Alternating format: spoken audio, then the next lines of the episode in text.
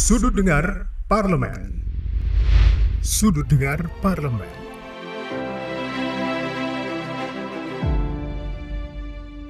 Halo, apa kabar? Kembali lagi di Sudut Dengar Parlemen. Apa kabar pemirsa dan pendengar TV R Parlemen dan juga pendengar dan pemirsa RRI?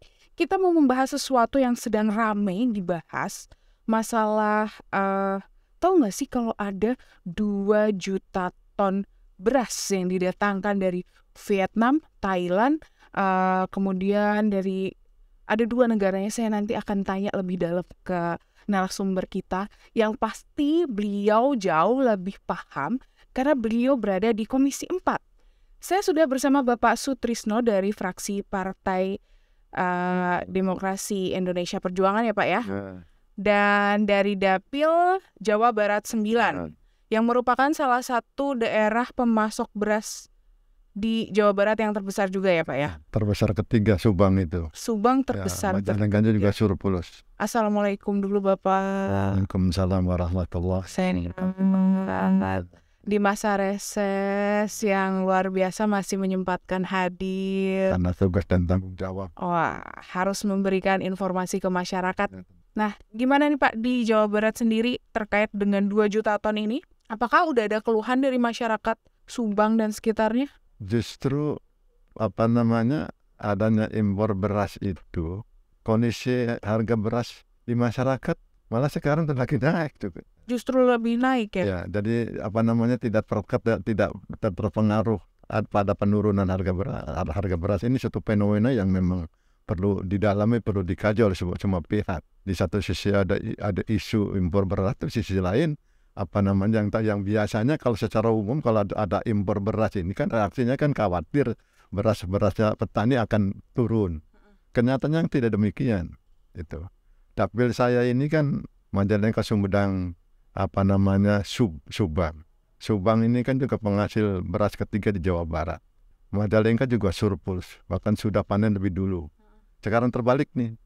Yang kemarin rakyat Indramayu ngambil beras dari dari Majalengka pada waktu Februari Maret, sekarang malah penggiling-penggiling padi Majalengka ngambil beras dari dari Indramayu. Indramayu sekarang lagi panen.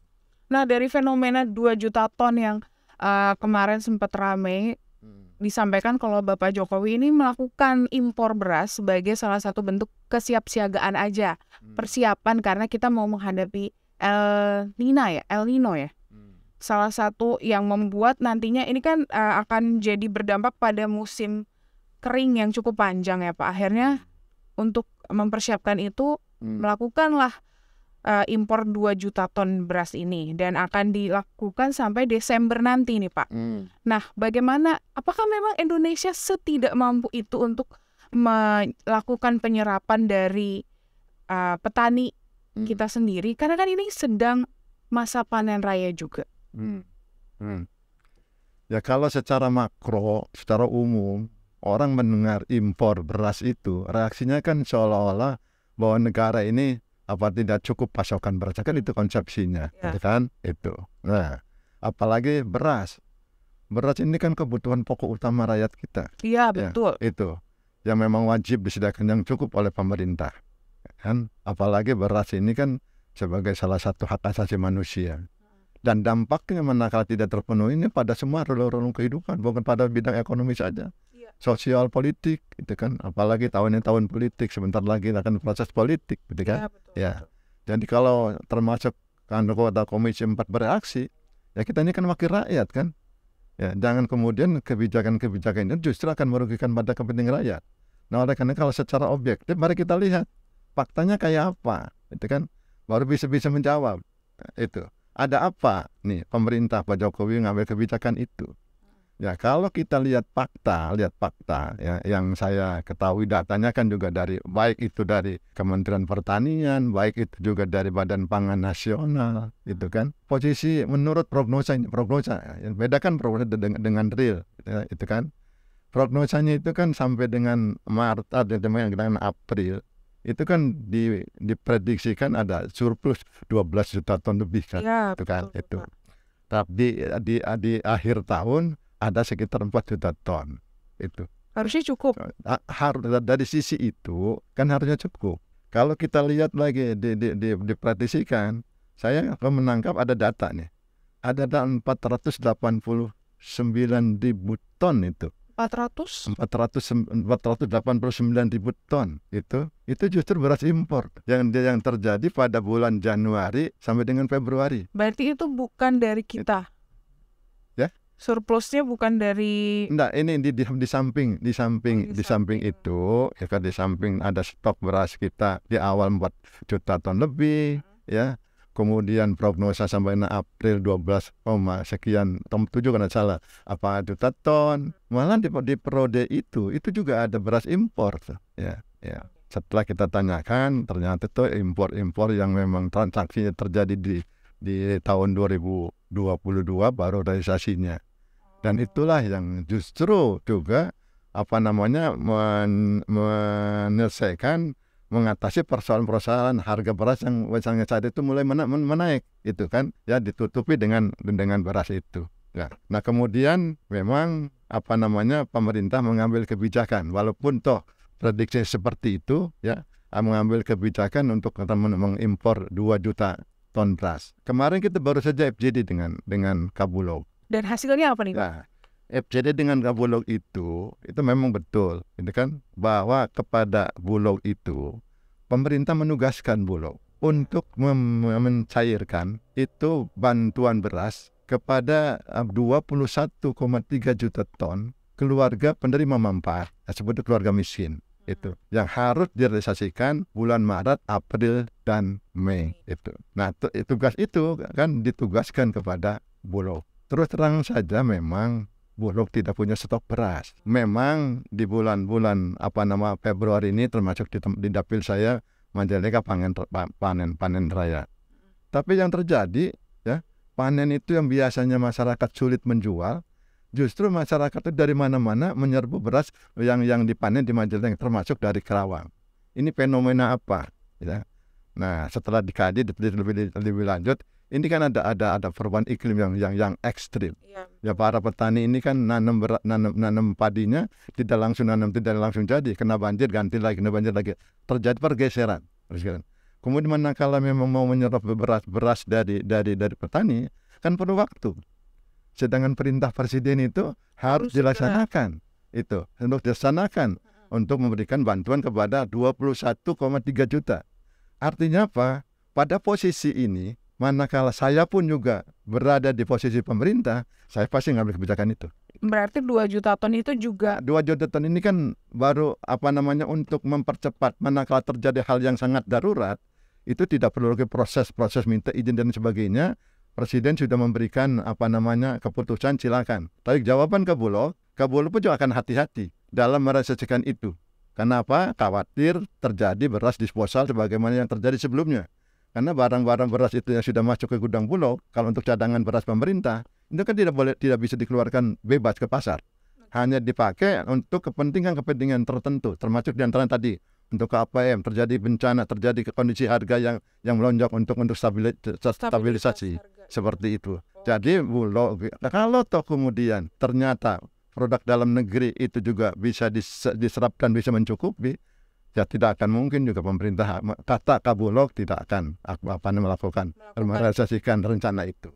Oke, jadi sebenarnya karena memang dilakukan untuk eh, Cadangan cadangan, cadangan ya. berjaga-jaga. Berjaga-jaga kalau seandainya memang El Nino ini sudah terjadi dan ekstrim, Hmm. kita butuh, nah Hmm. sudah dipersiapkan oleh pemerintah. Secara lebih dalam soal beras 2 juta ton ini, 2 juta ton impor beras yang didatangkan dari empat negara. Nah, ini kita mau membahas sebenarnya kan di sini ada perintah dari uh, setelah melakukan rapat dan apa uh, konsultasi antara pemerintah, antara presiden dan Bapanas ya Pak, Badan Pangan Nasional. Itu sampai akhirnya men mendeklar atau menjelaskan kalau diperintahkanlah Bulog untuk melakukan penyerapan atau melakukan impor 2 juta Hmm. ton ini. Sebenarnya apa sih Pak masyarakat mungkin masih banyak yang bingung dari fungsi dari Badan Pangan Nasional maupun Bulog ini. Hmm. Harusnya mereka memiliki peran penting kan untuk menjaga stabilitas Hmm. pangan kita. Ya, ini supaya masyarakat jelas ya. Ini kan selalu persoalan-persoalan selalu bulog, bulog, bulog, bulog. Ya kan kita hanya selalu Ya. mendengar Bulog-Bulog. Jadi mari kita sikapi dari sisi kelembagaan dulu supaya jelas. Kalau Badan Pangan Nasional yang memang pendiriannya dibentuk dengan peraturan Presiden nomor 66 tahun 2021 dari sisi kelembagaan Badan Pangan Nasional itu adalah lembaga pemerintah ya yang berada di bawah dan di bawah dan bertanggung jawab pada Bapak Presiden itu ya. Beda dengan Bulog Bulog. gitu kan. Kalau Bulog ya yang dulu pada zaman zaman Orde Baru itu kan juga lembaga pemerintah non departemen ya dengan lahirnya Undang-Undang Nomor 7 Tahun 2003 itu kan dibubarkan diganti menjadi Forum Bulog perusahaan. Nah jadi beda ini ya dari sisi kelembagaan. Kalau Bapen, Badan Pangan Nasional itu sebagai lembaga pemerintah tentunya kan tugasnya apa? Menjalankan pemerintahan di bidang pangan. Itu ya. Apa yang di, yang di, ingin capai? Kan mencari benefit nilai tambah buat rakyat. Kalau bulog itu perusahaan. Bicara perusahaan aktivitasnya pasti dia orientasinya mencari keuntungan. itu ya. Itu itu. Jadi Nah. gimana ini sekarang? nah jadi bulog itu ya tentunya yang akan memberikan penugasan pemerintah. Siapa pemerintah itu? Ya Badan Pangan Nasional. Berarti- setelah terbentuknya Badan Pangan dan Badan Pangan Nasional ya bertanggung jawab. Bagaimana ketersediaan pangannya? Itu kan itu kan. Bagaimana apa namanya distribusinya? Itu kan itu. Bagaimana apa namanya stabilisasi pa- pasokan dan harganya? Itu bagaimana apa namanya anak anak membangun aneka ragam pangan yang bisa kita lakukan. Bagaimana daerah-daerah yang rawan pangan. Dan bagaimana juga ketahan apa namanya pang- pangan-pangan yang kita hasilkan pangan-pangan yang aman keamanan pangannya. Orientasinya adalah bagaimana badan pangan itu orientasi akhirnya adalah mewujudkan kedaulatan pangan kita jadi mana kalau kemudian badan pangan masih ber- berbicara terus masalah impor, artinya apa? Kedaulatan pangan belum dicapai. Mestinya kan memang tugas pemerintah ini kan melayani rakyat agar rakyat hidupnya sejahtera, itu kan?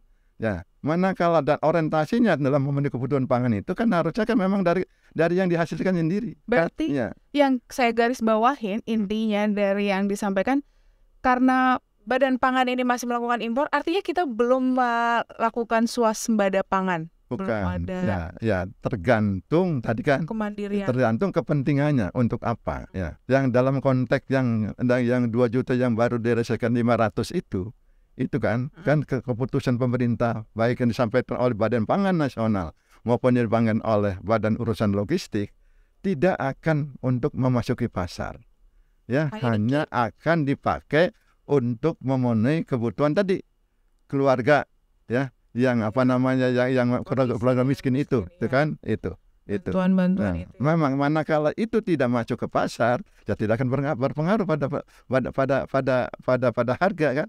Tapi Gitu. nantinya kan juga akan dibantu untuk melakukan stabilisasi harga kalau Nah. seandainya harga melonjak tinggi. Iya, stabilisasi harga itu kan justru untuk mengendalikan agar terjadi keseimbangan, ya keseimbangan harga bagi produsen juga masih tetap punya nilai punya punya hasil lebih, bagi konsumen tidak terjadi mem- memberatkan. Kalau dibiarkan kan berat bagi konsumen. Itu kan itu persoalannya. Jadi aktivitas itu justru dalam rangka menyelamatkan rakyat. Itu. Oke. Jadi sekarang kalau saya tanya sebenarnya gimana posisinya antara Kementerian Pertanian, Bulog dan Bapanas? Oke, ya ini kan tugas pemerintah itu bagaimana pemerintah menyediakan pangan yang cukup. Bicara penyediaan pangan kan ada yang memproduksi, ada yang menyediakan, Oke. ya kan? Nah, yang siapakah gerangan yang memproduksi? Kan undang-undang kan mengamanatkan kepada Kementerian Pertanian kan? Ya, mana kalau persoalan-persoalan apa masyarakat memandang produksi tidak mencukupi, artinya apa? Bagaimana nih tugas dan tanggung jawab Menteri Pertanian? Ini oleh karena itu kondisi fenomena yang sekarang agak aneh nih. Saya mengatakan aneh, itu kan? Aneh kenapa? Kok ada isu impor beras? Ya harga beras tetap apa apa tetap malah, malah ada, ada gejala naik, itu kan? Kemudian pada saat di satu daerah ada ada panen pa, pa- panen padi dari mana-mana menyerbu termasuk pada saat presiden lagi panen di Maros sana. Yang dari Jawa pun membeli di sana. Ada apa nih? Ya, bagaimana posisi stok beras kita? Yang dikatakan pada akhir Desember ada 4 juta itu. Di mana beras kita? Yang diprediksikan sampai dengan April ada ada 12,7 juta. Ini kan persoalan. Jadi Kementerian Pertanian jangan berdiam diri untuk segera mengadakan satu pengkajian penelitian. Ya, manakala memang tidak mencukupi tenaganya kan kita punya jejaring, jejaring pemerintahan di pemerintah daerah otonom. Bagaimana Kementerian Pertanian berkomunikasi dengan kepala daerah untuk untuk eh, untuk apa namanya mengakses bagaimana kondisi apa panen di masing-masing daerah itu sehingga prognosa yang diberi oleh kita itu diukur dengan realnya seperti apa itu ini bahaya masalahnya menghadapi proses politik ada apa nih Nah, gitu kan yang bahaya lagi ternyata waktu di Komisi 4 kemarin masih ada perbedaan data yang disajikan Hmm. antara BPS, kemudian antara Bapanas dan Kementerian Pertanian sendiri. Gimana itu, Pak? Ya. Perbedaan data yang cukup signifikan loh, Pak. sebenarnya boleh saya mengatakan tidak ada perbedaan itu Oh, nggak ada justru. saya ini alma maternya statistik ya ya Orang yang tepat yang saya tanyain berarti. Ya, jadi baik pertanian maupun Badan Pangan Nasional sumber datanya satu itu. Ya. Sumber datanya ya dari BPS karena undang-undang mengamanatkan yang berkewajiban dan bertanggung jawab mengeluarkan data adalah BPS itu. Sama datanya kok, ya. Saya kalau baca data dia ngajak ngomong sama saya itu, ya. Eh, Berarti semuanya datanya sama ya? Sama sebenarnya. Nanti Hanya kita mungkin metodologi penyajian aja yang, yang mungkin apa nama berbeda pe- penyajiannya. Tabulasinya beda sehingga orang mungkin yang yang belum mendalami betul data-data itu akhirnya seperti ada perbedaan. Apakah ini nanti ada kesalahan baca dari Kementerian Pertanian dan ke Bappenas kok pakai data-data BPS tapi hasilnya sama ada hasilnya beda. Di saat panen raya seperti ini di mana di sini ada Bulog, ada Bappenas gitu. Apakah eh, Bulog tidak melakukan penyerapan hasil panen dari masyarakat ini untuk menjadikan cadangan gitu Pak? Kalau mengacu pada peraturan perundang-undangan yang ada, ya kan kelanjutan apa kelanjutan penugasan pada Bulog itu kan diperkuat dengan keluarnya juga PP yang terakhir itu PP 13 tahun 2016 gitu kan jadi penugasan yang selama ini diberikan tetap dijalankan tapi di sisi lain maksud dan tujuan pendirian Bulog itu kan bukan semata-mata menjalankan penugasan pemerintah itu ya. Dia pun juga mesti memproduksi dia juga memperdagangkan dia juga mesti juga apa namanya menjalankan usaha jasa itu itu kan. Nah kemarin pada waktu rapat eh, gabungan rapat rapat kerja ada kementerian ada bulog ada ada eh, badan pangan nasional Ya, apa yang disampaikan oleh kabulog kabulog siap ya kan menyerap beras berapapun. Apalagi juga ada jaminan dari menteri keuangan. Karena pemerintah juga dorong ya dorong bulog untuk mengaktif menyerap beras. Karena di samping bulog itu menjalankan tugas penugasan dari pemerintah menyiapkan beras cadangan pemerintah itu kan melakukan distribusi dan juga distribusi pada sasaran khusus. Kan apa namanya bulog juga kan melakukan tugas komersil sehingga pada saat itu saya, saya menanyakan ya sed- sed- apa namanya serap aja itu beras. Kan ada jaminan dari Menteri Pertanian. Apabila satu ketika pemerintah untuk kepentingan-kepentingan sosial adanya bencana termasuk juga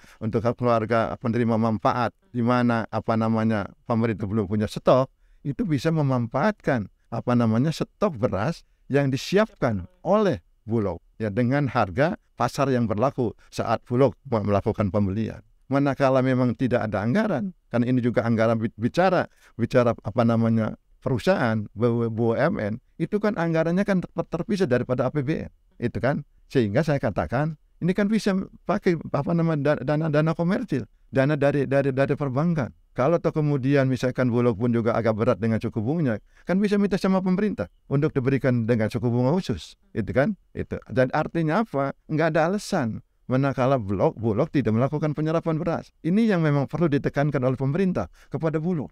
Berarti memang seharusnya Bulog sudah melakukan penyerapan di Ya, seharusnya bukan hanya hanya menyerap, Bulog pun juga dalam dalam peraturannya itu juga harus membudidayakan padi juga, membangun pabrik pabrik apa namanya pengolahan apa apa ber- ber- beras juga. Tapi Ini. sejauh ini sudah terrealisasi saya belum melihat di mana itu. ya. melihat Itu. belum ada Ya, yang yang yang yang saya yang diketahui itu lebih banyak kerjasama sama penggilingan-penggilingan padi. Itu yang nanti akan ditanyakan lah di mana yang sudah dijalankan. Jadi beberapa uh, tugas yang harusnya dijalankan, Hmm, apakah salah satunya pembudidayaan Hmm. ini sudah dijalankan Hmm. atau belum ya Pak? Karena kalau itu yang dilakukan, tidak perlu terjadi gejolak masalah masalah harga beras karena beras selalu ada. Pemerintah di- pemerintah tidak tidak tidak memanfaatkan kan bisa ke pasar kan. Yang jelas perintah pemerintah misalkan cadangan beras pemerintah harus ada satu satu setengah juta harus aman itu. Dan berasnya kan akan sirkulasi terus. Dan tidak akan terjadi pembusukan. Karena beras bisa bisa dikeluarkan kepada kepada pasar. Dengan tetap mengendalikan cadangan yang memang diperintahkan oleh pemerintah. Oke, nah kalau sekarang kalau kita membahas soal harga pangan sendiri nih Pak, Hmm, hari raya apa pun, hmm, hari besar, selalu ada gejolak harga. Hmm, S- Salah satunya beras, hmm, belum lagi nanti daging hmm, dan telur dan yang lainnya. Sampai yang eh, yang baru saja kita dengar adalah minyak kita yang bergejolak juga Hmm. bahkan langka. Hmm. Nah, sebenarnya pengawasan dari pemerintah, dari Bulog sendiri itu seperti apa sih Pak? hmm. Ya, saya ini ekonom pak. Saya memang basic saya dari statistik saya ekonom saya. Ya, itu. Ya, jadi memang itu hukum ekonomi. Ya, manakala terjadi permintaan yang meningkat, ya, kalau pasokannya terbatas pasti terjadi peningkatan harga. Dan itu permintaan itu pasti akan meningkat di hari-hari besar. Apa Idul Fitri, apa Natalan, apa tahun baru pasti meningkat. Memang solusinya adalah bagaimana kesiapan persediaan pangan itu bisa mencukupi. Nah persoalannya, adakah tersedia dari dalam negeri? Ya kalau tersedia ya harus mengutamakan sana, berapapun harganya. Ya mestikan berapapun harganya harus disedot dari produk dalam negeri. Kenapa? Ya jawabannya adalah apa pun yang dilakukan oleh pemerintah, mendapatkan uang apa itu pajak dari bayi cukai dan sebagainya, toh akhirnya kembali lagi pada rakyat ya kan? Ya kalau sekarang rakyat punya produksi daripada jadi busuk terbuang, ya mendingan dimanfaat di- dibeli oleh pemerintah. Mestinya kan di situ konsep berpikirnya sebagai penyelenggara pemerintah, itu kan? Jangan tiba-tiba impor aja. Ya, iya. Kalau memang kalau memang mencukupi itu. Kalau betul-betul memang harus impor, ya kan? Ya tolong tujuan impor itu kan untuk memenuhi kebutuhan pangan rakyat sehingga harga konsumen bisa membeli dengan harga terjangkau. Sekarang lagi lagi lagi lagi lagi ribut di, di, di, di- masyarakat ini terkait dengan harga harga daging kerbau beku itu kan Har- Daging kerbau beku ini impor juga impor dari India ini. dari India. Ya, kebetulan kan apa namanya Kabolog baru apa namanya kunjungan ke pasar Keramat Jati. Sampai-sampai pedagang pedagang dagingnya menunjukkan pembelian dari sebuah perusahaan katanya di, di, di Bekasi, dia belinya 101 ribu. Dia menjual kepada masyarakat 105 ribu sampai 110 ribu. Harga akuan dari Bapernak dari Badan Pangan Nasional itu harga konsumen 80 ribu. Bulog menjual di gudang Bulog 58.000 sampai 68.000 itu kenapa bervariasi sangat dipengaruhi oleh kurs dolar yang berlaku, gitu kan? Nah, tapi kenyataannya sekarang harga apa namanya eh, daging beku kerbau itu sudah 105 sampai 110 di pasar. di pasaran menyamai harga sapi. daging beku sapi 105.000 ya. Pasti persoalannya adalah lemahnya pengawasan. Berarti ini masih menjadi Ya, PR ya kan? lagi. Nah, nah kan, nah pengawasan ini kan bisa juga dari dalam. Bagaimana kasus beras di Banten? Ya, bicara masalah penyelenggaraan kriminologi nggak akan mungkin sendiri. Pasti ada ada, ada yang lain kan? Ya. Itu. Jadi juga Kapolok juga harus mengamankan tuh. Ya, bagaimana per- ya Pak. personilnya itu supaya diamankan, ya kan? Jangan kemudian pemerintah sudah benar mengambil kebijakan, tapi sampai kepada rakyat tetap masih mencekak lehernya rakyat. Rakyat tidak mampu membeli dengan harga murah. Itu persoalan. Sebagai wakil rakyat masih menggugat. Kenapa itu terjadi? Tapi kemarin eh, saya sempat dengar dari Komisi 4 yang melakukan kunjungan ke salah ke Bandung ya, Hmm. Pasar Gede Bage itu. Hmm. Kalau harganya beras cukup tinggi, ada barangnya juga ada, eh, tapi justru peminat pembelinya yang menurun, Pak. Nah, untuk hal itu seperti apa, Pak? Apakah karena udah ada trauma di masyarakat nih harganya tinggi banget, akhirnya ya udahlah kita nggak usah. Padahal kan beras itu kebutuhan pokok yang harusnya terpenuhi. Saya boleh mengatakan ini fenomena, fenomena lagi. Ya, ya kan? Terlalu banyak fenomena di sini. Ya kan? Kan persoalannya kalau rakyat tidak makan kan bisa mati nih. Iya. ya kan? Kalau sekarang rakyat menunda, ya tidak membeli, berarti masih punya. Atau dia membeli pangan yang lain. Sebut saja misalkan Indomie atau dan lain sebagainya. Nah. Sehingga saya punya pemikiran, kalau akhirnya lewat menyalurkan beras untuk keluarga penerima manfaat dengan membe- dengan dengan, dengan berat sulit, ya kasih aja duitnya. Ya supaya dia bisa membeli alternatif yang lain kan. Yang penting kan bisa makan. Iya kan? akan lebih efisien. Ya, tinggal bagaimana meningkatkan keamanan. Itu kan jangan sampai tidak sampai kepada yang yang berhak menerimanya. Baik, terima kasih Bapak Sutrisno sudah 30 menit ternyata ya kita menemani. Uh, dan masih PR-nya adalah berarti penguatan pengawasan dari Bulog maupun Nah, kementerian ya. semuanya harus bersatu padu ya Pak Ya. untuk melakukan pengawasan Nah. ini ya. Kita juga berharap semoga harga-harga bahan-bahan pangan yang lainnya di hari raya apa pun, di momen apa pun bisa stabil. Jadi kita butuh peran-peran Bulog ini untuk semakin diperkuat lagi. Hmm. Bahan bak Badan Pangan Nasional juga harus diperkuat lagi. Terima kasih Bapak. Terima kasih. Uh, selamat melanjutkan aktivitas kembali. Juga terima kasih buat pemirsa dan pendengar TV dan Radio Parlemen, juga pemirsa dan pendengar Radio Republik Indonesia atau RRI. Sampai jumpa di Sudut Dengar Parlemen episode selanjutnya. Dadah. Sudut Dengar Parlemen. Sudut Dengar Parlemen.